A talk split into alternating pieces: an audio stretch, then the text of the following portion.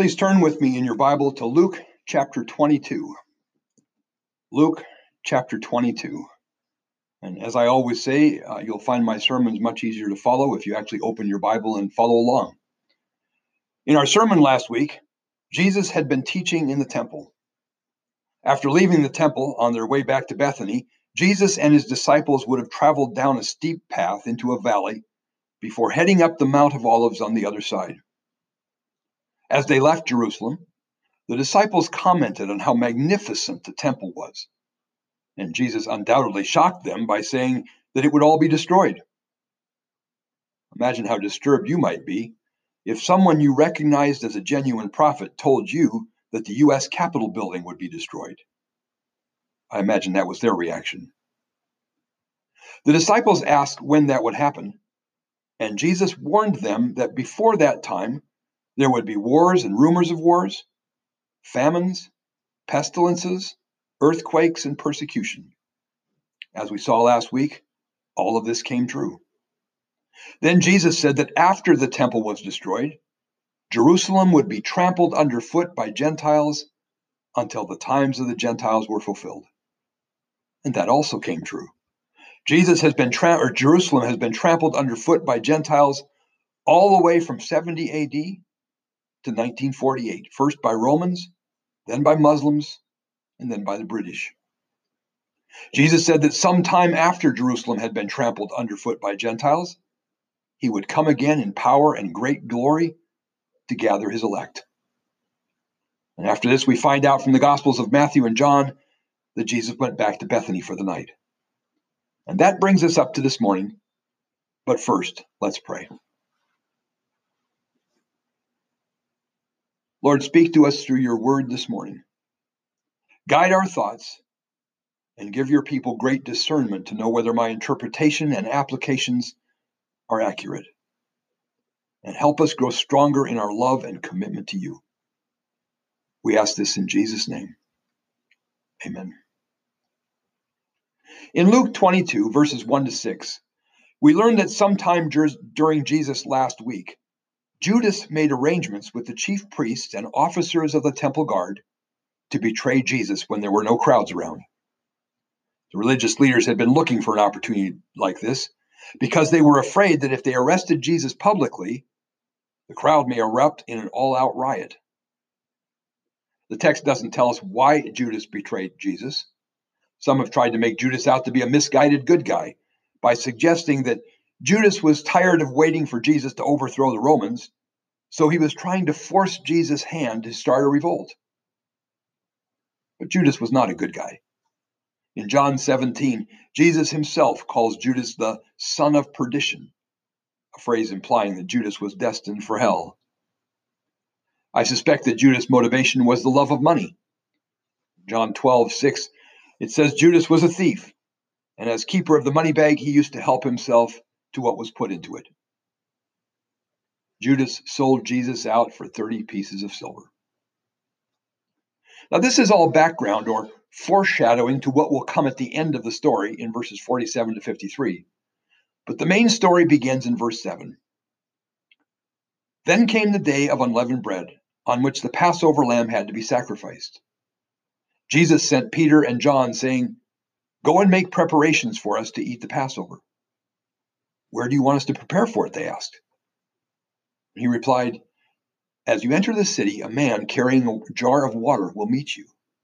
Follow him to the house that he enters, and say to the owner of the house, The teacher asks, Where is the guest room that I may eat the Passover with my disciples? He will show you a large room upstairs, all furnished. Make preparations there.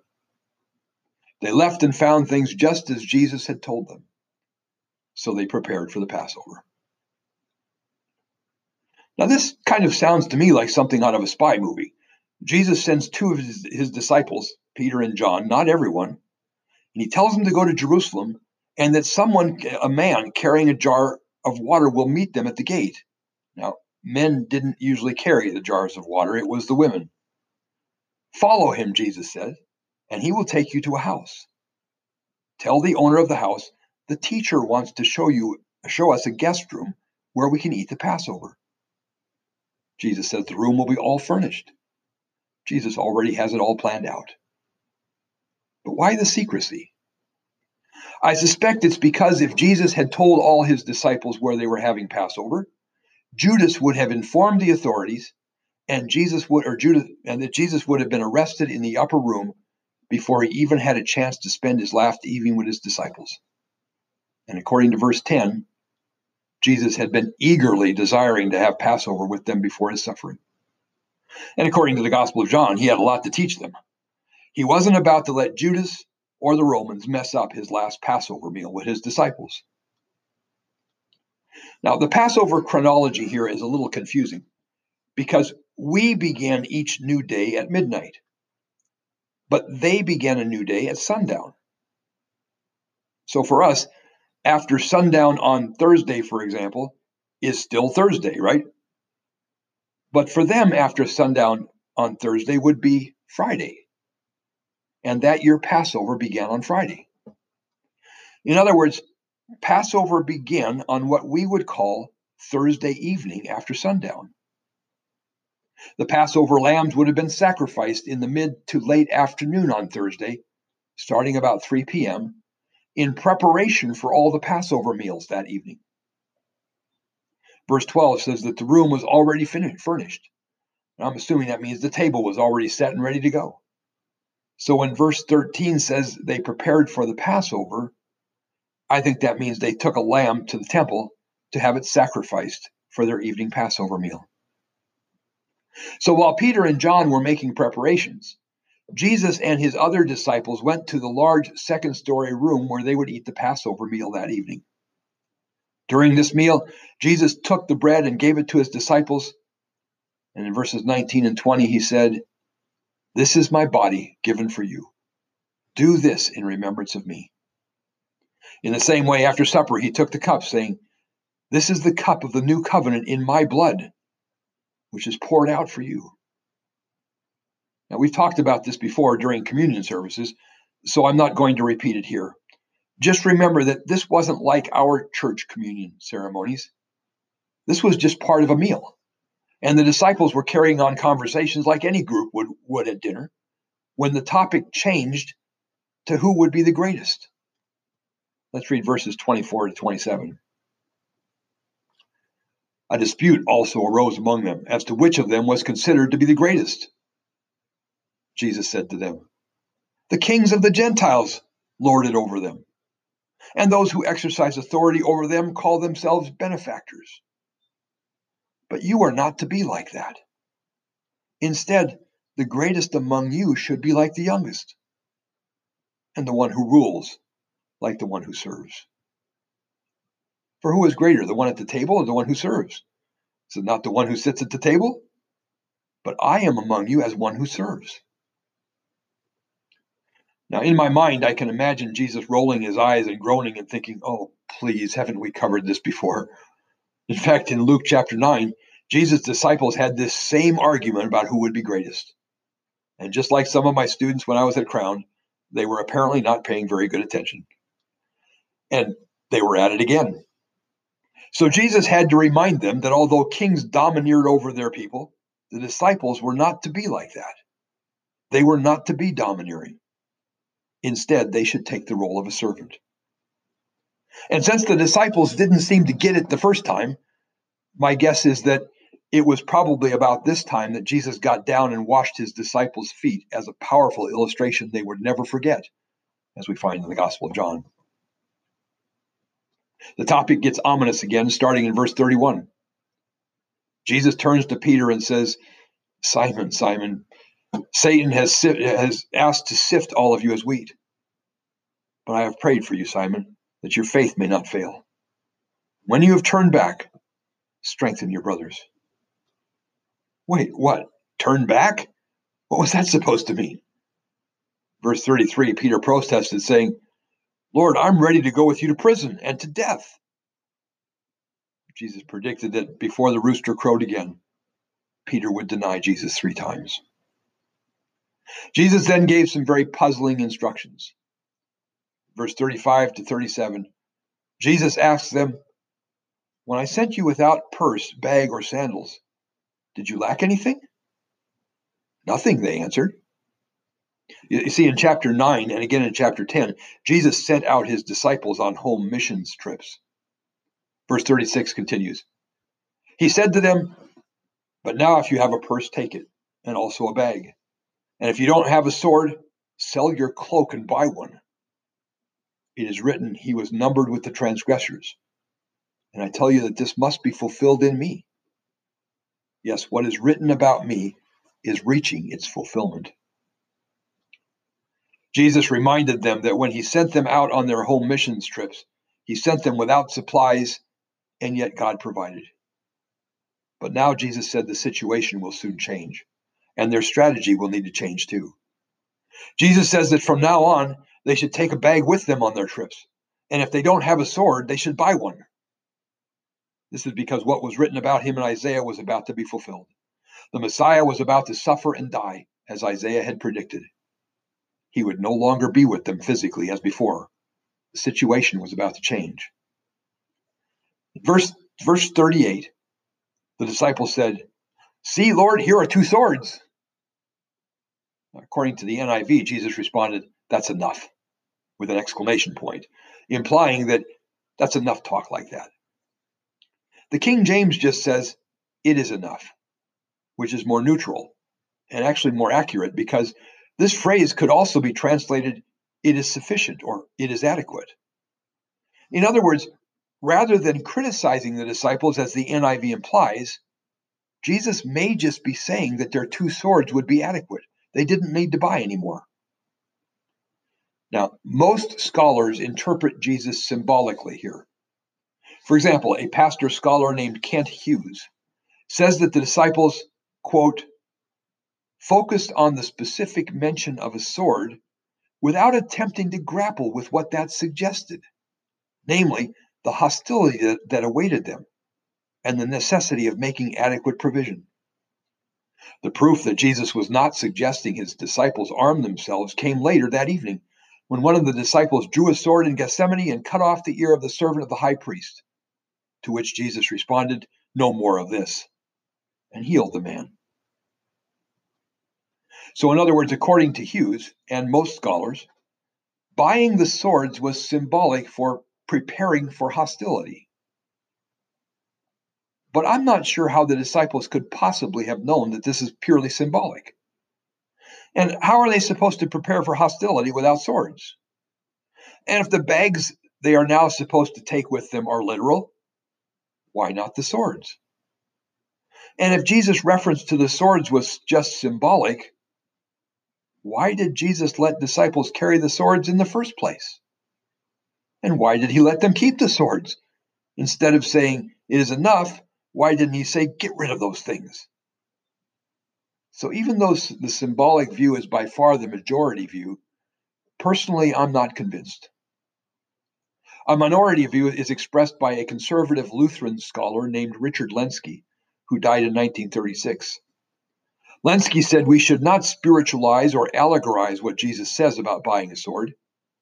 Lenski says Jesus is speaking literally about a real sword or real swords that will be needed for protection. So, if we follow Lenski's view, I would say that when Jesus says that is enough, he means their two swords are sufficient. They're enough. After all, the disciples are not supposed to be forming a well armed militia, and they're not starting a revolution. There may be times when traveling on dangerous roads outside Judea that they need to defend their lives. On this view, when Peter later pulls his sword and cuts off someone's ear, and Jesus says, No more of this, Jesus had warned his disciples over and over again that he was going to die. In fact, he had just made that point with his reference to fulfilling Isaiah's prophecy. Yes, there may come times when they would need swords for protection, but this was not that time. This was a time to submit to the Father's will. Then in verses 39 to 44, Jesus went out as usual to the Mount of Olives, and his disciples followed him. On reaching the place, he said to them, Pray that you will not enter into temptation. He withdrew about a stone's throw beyond them, knelt down, and prayed. Father, if you are willing, take this cup from me. Yet not my will, but yours be done. An angel from heaven appeared to him and strengthened him. And being in anguish, he prayed more earnestly, and his sweat was like drops of blood falling to the ground. Jesus and the disciples then went to their usual place on the Mount of Olives, an olive grove called the tree of, or the Garden of Gethsemane. He told his disciples to pray that they would not fall into temptation, while he went on ahead to pray. The text says that Jesus was in so much anguish that his sweat was like drops of blood. Verse 42, he prays, Father, if you are willing, take this cup from me. Yet not my will, but yours be done.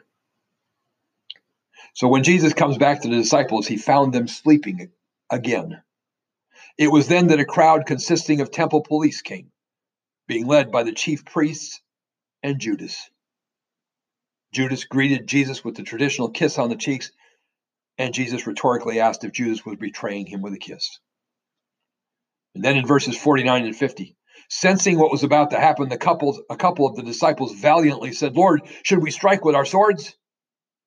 One of them struck the servant of the high priest, cutting off his right ear. Jesus snapped, No more of this. And he healed the victim's ear. Verses 50 to 53. Jesus then asked the crowd, Am I leading a rebellion that you've come out to me with swords and clubs? Every day I was with you in the temple courts, and you didn't lay a hand on me. In other words, contrary to some authors like Reza Aslan, Jesus was not a revolutionary intending to lead a rebellion against Rome. Now, what follows next is Jesus' arrest, and we'll cover that next week. So, what do we learn from this passage? Actually, there's a lot of lessons, but I'm just going to focus on two. First is a theological lesson. This passage emphasizes the humanity of Jesus. Jesus was in such emotional stress that his sweat actually mixed with drops of blood. This is a very rare condition called hematidrosis. An article in the Indian Journal of Dermatology says that hematidrosis is a condition in which the capillary blood vessels that feed the sweat glands rupture, causing them to exude blood, occurring under conditions of extreme physical or emotional stress. I doubt that you've ever been under such emotional distress. I know I haven't. But Jesus, knowing exactly what was about to happen to him, including his separation from the Father, had sweat mixed with blood. There was an ancient heretical group of people known as Docetists who believed that Jesus just appeared to be human, but was not really human at all. Some of their writings portray Jesus on the cross laughing because they didn't think he was really human and felt no pain. But that is not what the Gospels teach. Although Jesus was fully God, he was also fully human. He suffered just like we do, both physically and emotionally. In fact, Jesus prayed that if possible, he would be spared from this fate. It's like he's saying, God, is there any other way we can do this? But then he prays, Not my will, but yours be done. In other words, Jesus submits his will to that of the Father even if that means going to death. Now, second, I'm among a very small minority who take Jesus' words about buying the swords literally. Although today we would probably apply that to buying a gun, not a sword. I think there may be times when self defense is appropriate. I think protecting innocent victims may almost always be appropriate. For example, when last December an armed gunman walked into a Fort Worth church and started shooting the people, two armed church members shot and killed the gunman. I think their shooting was justified. They were loving their neighbors, their fellow church members, by protecting their lives. But this takes great discernment. In many cases, we are not called to defend ourselves. We may be called to turn the other cheek, so to speak. As Jesus said to the Father, Not my will, but yours be done. He was willing to submit to the Father, even if that meant death. And we need to have that same attitude. In 1956, the missionaries Nate Saint, Jim Elliot, Ed McCully, Peter Fleming, and Roger Youderian, had spent three months making air to ground contact with a primitive tribe in Ecuador. I'm sure many of you know the story. They thought they had established a friendly relationship and planned to meet face to face for the first time. They flew in and set up camp. Their first visitors seemed friendly, but were followed later by other tribal members who killed all five of them with spears. The irony is that the missionaries were armed with guns. Not only that, but one of them had been the, been the World War II equivalent of special forces. They could have easily defended themselves. The tribe didn't stand a chance against their guns. But they willingly chose to die for Jesus. So, why were the missionaries killed?